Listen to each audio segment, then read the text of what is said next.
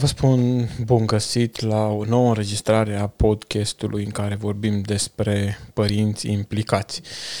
Dragilor, în seara asta mă aflu cu o cană de ceai înainte și cu gândurile și cu grămadă de notițe, uh, încercând să, să pătrund zona aceasta a relației părinților cu copiilor.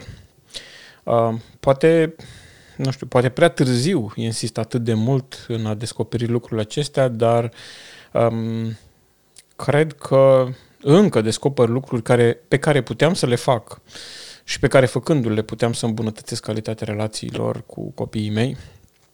Și mă gândesc că aceste înregistrări, ajungând unde trebuie, la părinți care poate sunt într-o fază incipientă sau într-o fază mai înaintea mea, uh, vor prinde extraordinar de bine.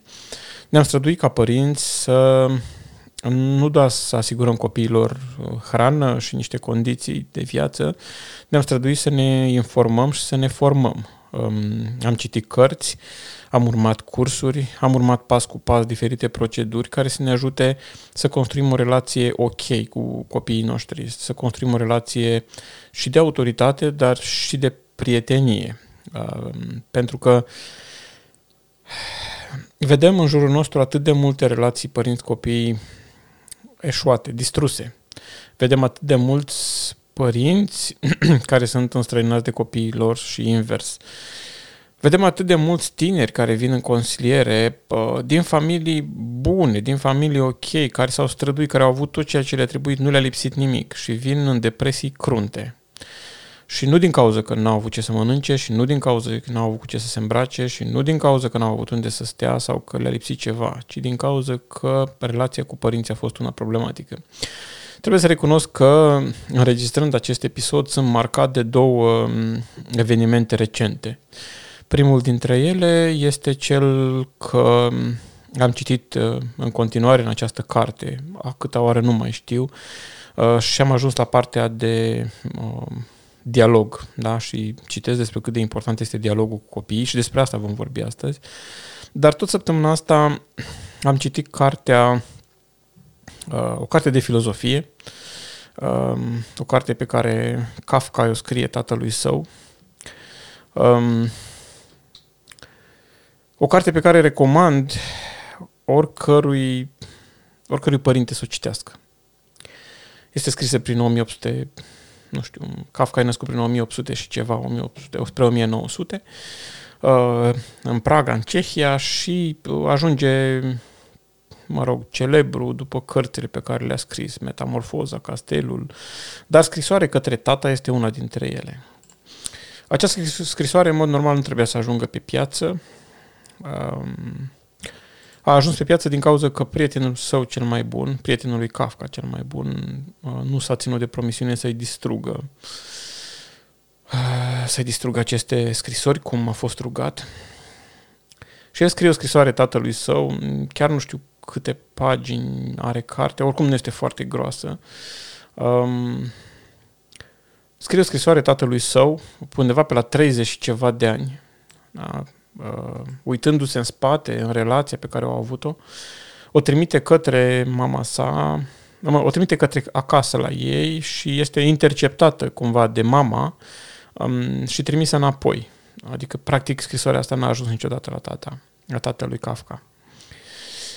Um, Franz Kafka îi scrie tatălui său pe, nu știu, pe fundamentul în care se afla la un moment dat um, de o grămadă de eșecuri în viață și nereușite și încearcă să facă o analiză foarte echilibrată. Chiar vă recomand să citiți cartea. Ehm, nu este, adică este foarte atent să nu-și învinuiască tatăl pentru ce nu era vinovat și oricum ideea, ideea care mi-a rămas foarte profund, sunt multe, dar ideea care mi-a rămas foarte profund și se leagă cu ceea ce discut astăzi este ideea dialogului. Ideea de a discuta, de a negocia, nu de a negocia, de a discuta de a, de a, de a purta dialog cu copiii noștri. Și, dragilor, uh, vă recomand, deci chiar vă recomand să mm, căutați această carte. Nu este o carte creștină, nu este o carte, mă rog, da? Este o carte ieftină. Ultima dată când am văzut era în jur de 20 de lei. Um, și mm, chiar nu mai știu, dar oricum nu era, nu e o carte groasă, eu am citit în format electronic, de asta nu știu să estimez acum uh, ce, ce grosime avea, dar oricum undeva în jur de 150, mai mult nu are. Uh, deci, pur și simplu, unul la mână că vă veți regăsi, veți regăsi foarte multe din problemele care există între dumneavoastră și părinții dumneavoastră, care probabil nu au fost discutate niciodată, nu au fost ridicate niciodată. Dar important este că veți afla, veți descoperi ce puteți să faceți ca să fie diferit uh, în relația cu copiii dumneavoastră. E bine, astăzi discutăm despre dialog. Unul din reproșurile uh, lui Franz Kafka către tatăl său este tocmai lipsa acestui dialog, sau mă rog, uh, poate nu e un reproș că nu știu dacă regăsesc direct așa ca și mențiune, ci mai degrabă se subînțelege că ar fi vrut să comunice, că el l-a înțeles pe tată doar din gesturi, din atitudini, din... nu a avut acea relație, acea discuție și dacă era discuție, era discuție și nu era dialog, adică tatăl spunea ce are de spus, uh, da? Și discutând astăzi despre dialog în tema noastră, să mai sorb o gură de ceai, vă recomand să beți ceai seara. Discutând um, cu, um, cu copiii noștri, am putea să îmbunătățim relația extraordinar de mult și să o duce spre prietenie. Și așa cum menționa Augusto Curi, pentru că din cartea lui ne ghidăm în această miniserie, așa cum menționa el, uh, autoritatea și prietenia nu sunt opozabile. Adică să nu credem că dacă ne împrietenim cu copiii noștri trebuie neapărat să pierdem din autoritate. Mă rog, dacă ascultați primul episod din seria a doua, uh, unde vorbim despre um, cele patru roluri ale părinților, puteți să căutați în spate pe biruitorii.ro implicare sau pe platforma dumneavoastră de podcasting preferată. Acolo discutăm despre cele patru roluri, uh, dar în final, ultimul dintre roluri uh, este cel de consilier. Uh, nu vei avea niciodată rolul de consilier dacă nu ai știut să dialoghezi cu copiii, dacă nu ai știut să să intri în discuție, o discuție constructivă reciprocă. E bine, da, așa cum am trecut prin ultimele episoade, am văzut că uh, deprinderile părinților inteligenți sunt de a-și lăsa copiii să-i cunoască. A doua dintre ele la să le alimenteze personalitatea, a treia de a învăța să gândească, a patra de a pregăti pentru eșecuri și greutăți. Însă, cea mai bună cale, spune Augusto Curi, de a dezvolta toate aceste deprinderi este cea de a căpăta o a cincea deprindere, aceea de a dialoga. De ce Adică, dacă stăm să ne gândim la modul în care noi comunicăm uh, copiilor noștri sau cu copiii noștri, vom vedea că foarte adesea, cel puțin mie mi se întâmplă lucrul acesta, sigur există și excepții și oameni care au evoluat înaintea mea la capitolul ăsta, um, există foarte adesea o stare de vorbă, o stare în care noi le spunem copiilor ce trebuie să facă, le spunem părerea noastră, opinia noastră, le transmitem, le impunem anumite chestii, uh, dar este foarte puțin uh, încurajat feedback-ul, dialogul efectiv. Adică să spun eu, să spună el, să spun eu, să spună el. Eu, de exemplu, am crescut într-un timp în care să-i spui ceva părintelui când el îți transmitea o informație era considerată nerușinare. Era considerat uh, lipsă de respect. Și chiar era celebră, probabil, poate vă amintiți uh, expresia asta, îmi răspunzi, da? Era, erau foarte deranjați părinții și mai ales bunicii de faptul că tu aveai un punct de vedere că gândeai și tu cumva. Era interpretată chestia asta ca o, ca o lipsă de respect, ca pe o opunere față de autoritatea care era părintele. Și astea au fost vremurile, adică nu e nimic de judecat în chestia asta, ci este doar de învățat, pentru că la acea vreme, cel mai probabil, așa erau, așa erau lucrurile. Eu cred cu tărie că noi trebuie să ne uităm în urmă și să vedem ce a fost bun și să construim peste, nu să înlăturăm totul și să dăm la o parte. E bine, părinții buni vorbesc și le vorbesc copiilor lor. Și ăștia părinți, există și părinți care nu vorbesc, da? Dar eu vorbesc de părinți buni, da? Părinții buni vorbesc. Și le zic copiilor și uneori îi toacă pe copii, a propriu. Trebuie să faci, trebuie să dregi, trebuie să, trebuie să, trebuie să, trebuie să, da? Însă părinții inteligenți dialoghează.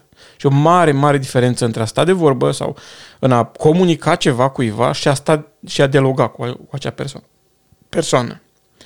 Asta de vorbă înseamnă să vorbești despre orice, despre lumea care te înconjoară, de regulă despre lucruri exterioare ție. Pe când dialogul la care ne referim în seara asta implică intrare în zonele personale. Da? Uite, un exercițiu interesant pe care noi îl facem cu copiii noștri, îl făceam uh, la vârste mai mici, uh, îl facem și acum cu, cu cel mic și întrebăm, ok, una dintre întrebările noastre care le strânește râsul cam de fiecare dată, dar surprinde ei mai târziu, întrebăm și ce se mai întâmplă pe la baie, pe la școală, da? E o provocare la dialog, da? ca ei să spună. Da? Și ce glume mai zic copii și ce înjurături mai zic colegii pe la școală. Și acum ai putea să zici, băi, ce tată dus cu pluta. Da? Adică de ce vrea să audă înjurături din gura copilului lui. Da?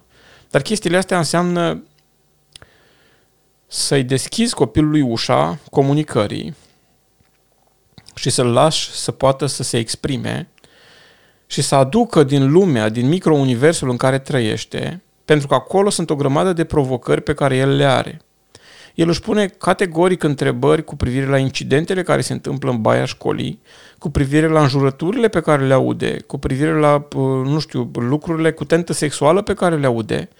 Și dacă eu nu sunt dispus să aud din gura copilului meu asemenea chestii, uh, voi pierde ocazia să modelez acele chestii pe care el le aude. Să aduc o variantă corectă. Da? A dialoga înseamnă să să relatezi, să povestești experiențe, trăiri pe care le-ai avut.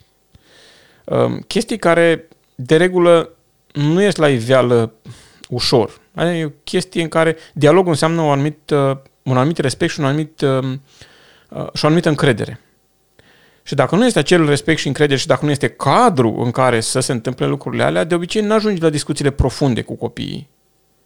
Pentru că noi, părinții, de regulă, din cauza grabei, vitezei secolului ăstuia, ă, ne rezumăm la a le spune ce au de făcut, da?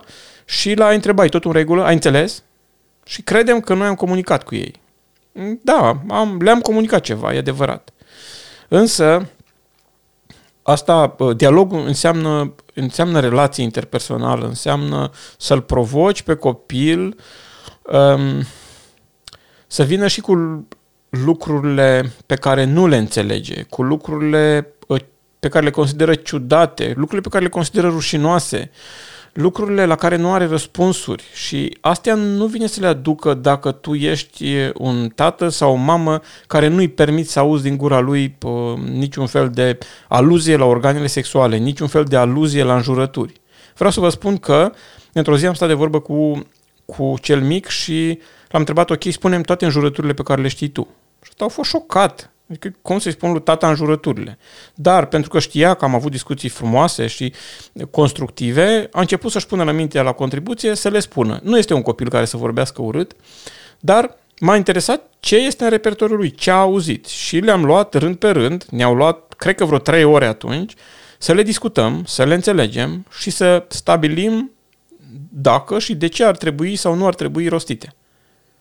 Dar asta înseamnă timp, înseamnă Mm, încredere, să-i dai voi copilului tău să rostească și acele cuvinte care oricum pe care oricum le aude și pe care oricum la un moment dat, ca să fie cool, ca să fie la fel cu ceilalți, este tentat să le rostească, da? E bine, foarte mulți dintre părinți nu reușesc să treacă de cortina asta a, nu știu, de la, care se află între, între vorbire, între a transmite ceva și dialog. Foarte mulți părinți nu reușesc. Ehm, studiile, cred că Augusto Curi spunea, am doar notițele în față, aici nu mi-am făcut o notiță, ă, că s-au făcut cercetări și mai mult de 50% dintre părinți n-au avut curajul de a dialoga cu copiilor despre temerile, pierderile și frustrările lor personale. Bineînțeles că este o vreme pentru asta, da? Nu poți oricând să faci asta. Um, nu au avut curaj. În consecință, copiii s-ar putea să ne vadă cum uh, Frank Kafka îl vedea pe tatăl său impenetrabil, uh, o stâncă, o, un om uh, care este așezat pe drumul lui ca un tren, nu-l poți, adică nu poți să-l deranjezi cu nimicurile tale, cu, cu prostiile tale. Și atunci copiii noștri s-ar putea să ne vadă așa, pentru că noi nu ne vulnerabilizăm, nu le spunem că și noi suntem oameni și că noi avem temeri și că avem eșecuri. Asta face ca să se întâmple situația de lucru din ziua de astăzi, ca părinții și copiii să locuiască în aceeași casă uh, și să aibă capacitatea de a rămâne complet izolați unii de ceilalți. Și o spun că văd la noi tendința asta și o spun că o văd într-o grămadă de părinți care vin la consiliere și spune domnul Gavril, nu pot să-l agăți cu nimic. Nu, nu, nu. Am încercat, am, am încercat să dialoghez, nu pot să-l agăți cu nimic.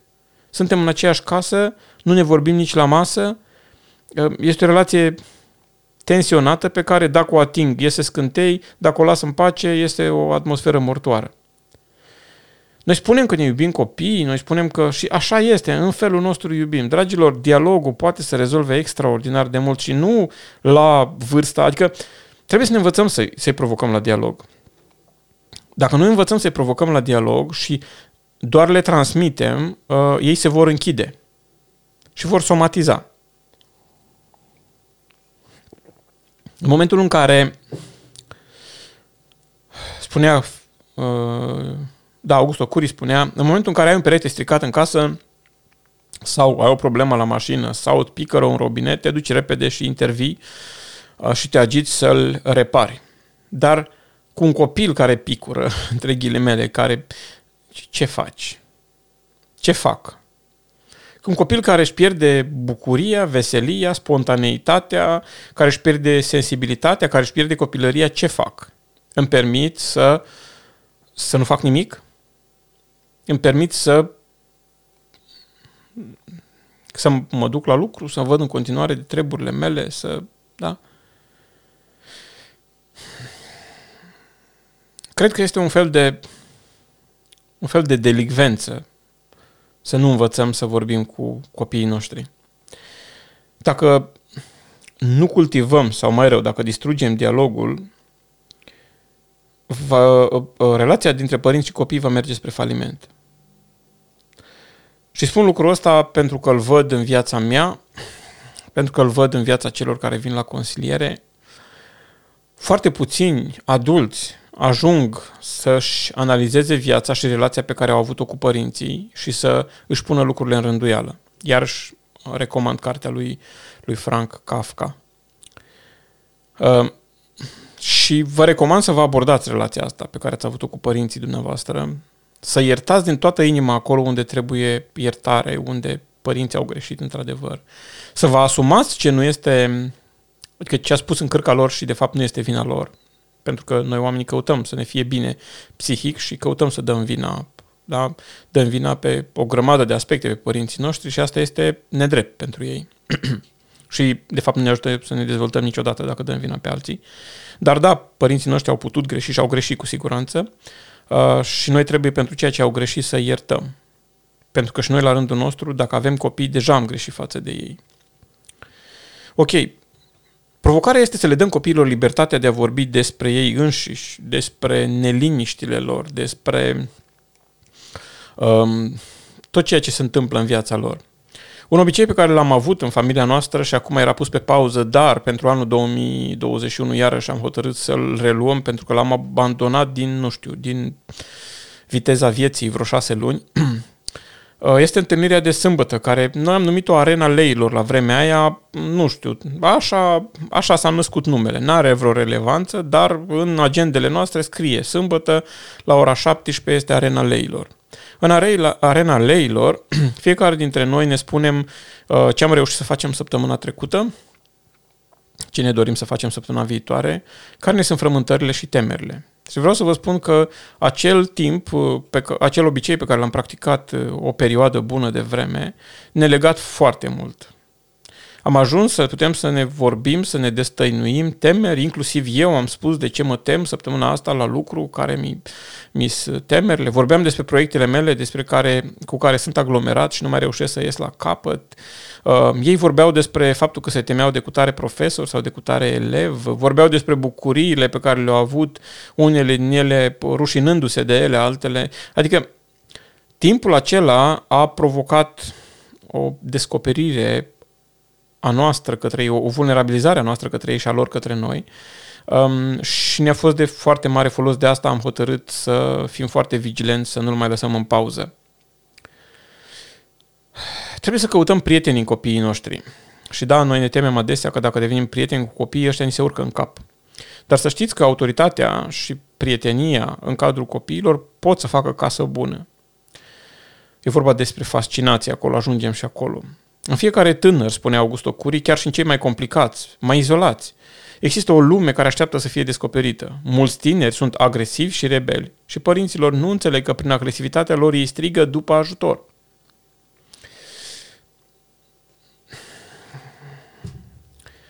Așa este cu un copil care este agresiv, care este rebel, este considerat de părinți o rușine, un copil căruia trebuie să-i toci capul cu morală, cu tot felul de lucruri de genul ăsta. Și uitați-vă că cel mai adesea, nu spun că de fiecare dată, dar cel mai adesea, în ei este o lume care așteaptă să fie descoperită și strigă după ajutor prin comportamentul lor. Dragilor, într-adevăr, nu de fiecare dată putem să ne ajutăm copiii și sună teribil chestia asta. Adică unui părinte să-i spui că nu-și poate ajuta de fiecare dată copilul, nu, îl faci să se simtă mai puțin părinte, mai puțin important, mai puțin mamă, mai puțin tată. Dar nu de fiecare dată ne putem ajuta copiii. La o anumită vârstă, mai ales în lucruri care nu țin de cele materiale, mâncare, hrană și așa mai departe, care țin de emoțiile lor, care țin de relațiile lor, uh, încep să dea mm, cu capul de greul vieții și acolo chiar nu-l poți ajuta. Deci sunt lucruri în care nu îi poți ajuta. Da, știu părinți care sunt singuri, că s-a întâmplat un divorț sau un deces. Sunt lucruri pe care părintele nu poate să le rezolve. Punct. Nu are cum. Trebuie doar să-i lase spațiu să se exprime.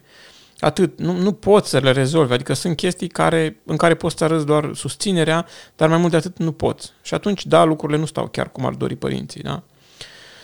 Dar comportamentele nepotrivite sunt de cele mai multe ori strigăte puternice care imploră prezența, dragostea și atenția părinților. Asta a spus Augusto Curi și a mai spus-o cineva, nu mai știu, dar ceva similar. Deci comportamentele nepotrivite sunt de multe ori strigăte puternice care imploră prezența, dragostea și atenția părinților. Și lucrul ăsta se întâmplă și la noi. Adică cel mic, dacă nu-i băgat în seamă, face prostii. Imediat ce îl drăgălești, ce îl, um, mă rog, îi dai atenție, îl strângi în brațe, îl mângâi, gata, devine un băiat extraordinar. Da? Pur și simplu el, și nu e o chestie uh, conștientă pe care o face, pur și simplu așa se comportă. La fel, cei care aveți copii care au dureri de cap, abdominale, um, chestii de genul ăsta care parcă nu au un fundament și nu se mai gata, este tot un strigă după prezență, după acceptare, după dialog. Trebuie să ne facem timp să dialogăm cu copiii noștri. Eu spun asta pentru că am observat cât de mult face să ai timp de calitate. Uneori seara, um, mă străduiesc o dată pe săptămână când ies la plimbarea de seară sau, mă rog, la minima mea activitate. Mă mai amăgesc și eu că fac sport, da? dar de fapt este o plimbare mai prelungită seara uneori. Uh, îl iau pe fiul meu cel mare, ăla e bun de picior, că aleargă pe la competiții, deci eu cam gâfâi în urma lui. Dar îl iau uh, cumva cu... și de prietenie, chiar îmi place compania lui și lui îi place compania mea. Uh, și avem niște discuții tare interesante extraordinar de interesante și nu la toate discuțiile suntem pe aceeași lungime de undă, adică în unele chestii eu nu sunt de acord cu el și în altele el nu este de acord cu mine. Și totuși reușim să avem un dialog și să ne respectăm unul pe, pe celălalt pentru propriile opinii și să ne asumăm uh, ceea ce înseamnă. Da, acum el are 18 ani, peste 18 ani, acum are 19 uh, și eu sunt doar în rolul de consilier și trebuie să mă obișnuiesc să respect asta. Da, să nu intru cu bulldozer în viața lui. Eu sunt consilier pentru, adică sunt acolo ca să am o relație de prietenie în care să discut diferite chestii și dacă are nevoie să vină să mă întrebe. Nu mai sunt în postura de a-i impune. Și lucrul ăsta e greu, e teribil de greu pentru un părinte. Adică, hai să fim serioși, este încă, încă în casa ta, este elev și tu să ai o ars pe cărți, că de fapt trebuie să fii consilierul. Da, dragilor, vreau să vă spun că făcând așa, i-am câștigat simpatia și i-am dat un boost de încredere. Își asumă ceea ce face, este preocupat de viață. Da, poate unele chestii nu le gândește ca mine. Mm, da, este dureroasă chestia asta uneori, asta e. Însă sunt absolut convins că încurajându-l să gândească pe cont propriu și să-și asume responsabilitățile, um, va ajunge să cunoască acele lucruri pe care eu le consider că ar trebui să le dețină. Și el nu consideră la vremea asta, da? Important este să pot să discut cu el. Și, dragilor, dacă nu am discutat toată viața, la 18 ani copilul te îți dă reject. Nu ai ce să discuți cu el. Adică mai ales dacă se duce și reușește să muncească pe undeva, te-ai cam ras. Adică, da, îți vorbește cu superioritate, îți vorbește de sus, consideră că nu mai ai autoritate asupra lui și nu mai trebuie să mai dea socoteală și, da, ajungi într-o situație delicată. Însă, în momentul în care cultivi dialogul, vei găsi un prieten și după ce s-a terminat acea uh, relație de, de copilărie uh, în care tu ești părintele implicat activ în viața copilului, el va veni și va vorbi cu tine, îi va face plăcere. Și ajungem la, la aspectul acesta, cum să-i faci pe copii să-i, să le placă să discute cu tine. Ei bine, cred că totul ține de admirație. Copiii sunt foarte ma, um, modelabili, dacă e corect termenul, foarte ușor de influențat de către cei față de care au admirație. Uitați-vă cât de rapid apar vedete pe TikTok, um, Instagram, YouTube, uh, rețele de genul ăsta în care se numesc influenceri, adică stârnesc admirația tinerilor și fiind influenceri, adică stârnind admirația tinerilor, uh, oamenii ăștia chiar strâng comunități uriașe și fac bani mulți. Pentru că trăim în epoca admirației.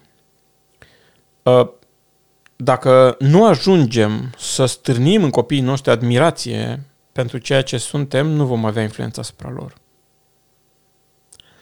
Da, poate este nedrept să concurăm într-o epocă în care, mă rog, industria asta, distracție, este atât de proeminentă și atât de...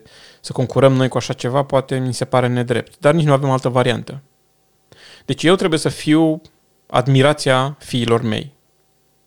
Și, dragilor, cred că cu umilință spun am reușit. Copiii mei amândoi mă admiră. Mă admiră și sunt fascinați să vorbească cu mine. Dar pentru asta pentru asta cred că am suferit mult. A trebuit să las mult de la mine.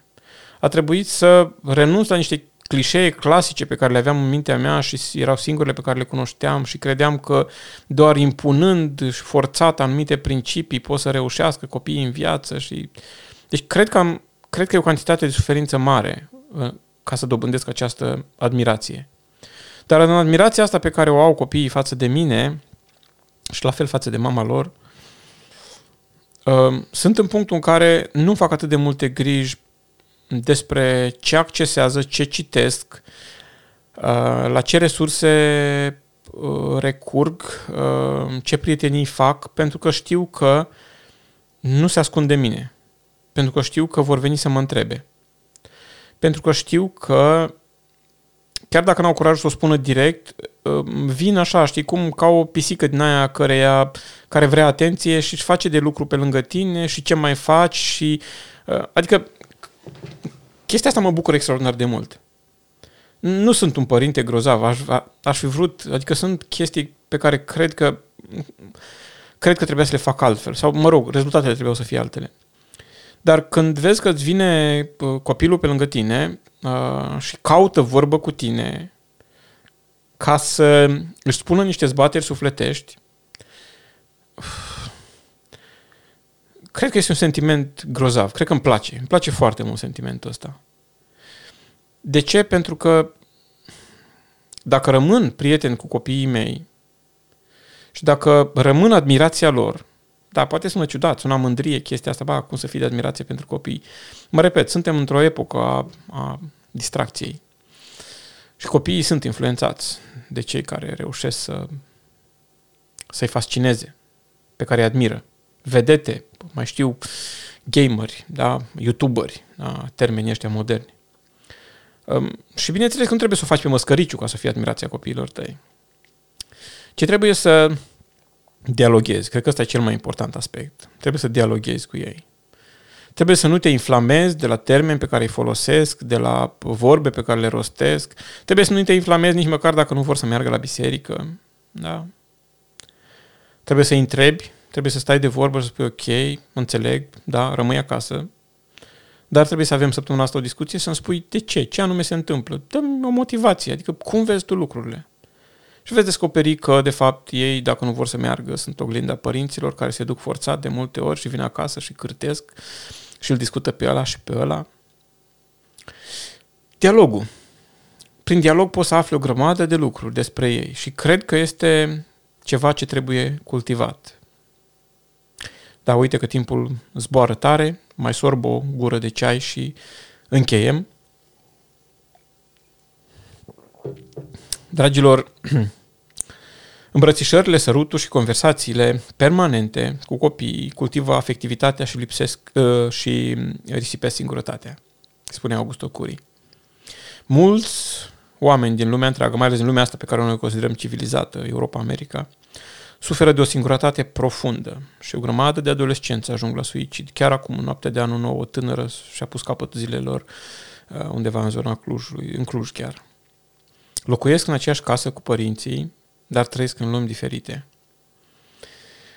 Contactul sufletesc și dialogul fac magii.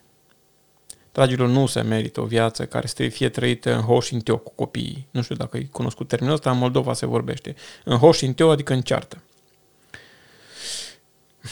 Oamenii care ajung să se gândească la suicid o fac din cauza că își doresc cu disperare viața, dar nu durerea pe care o trăiesc.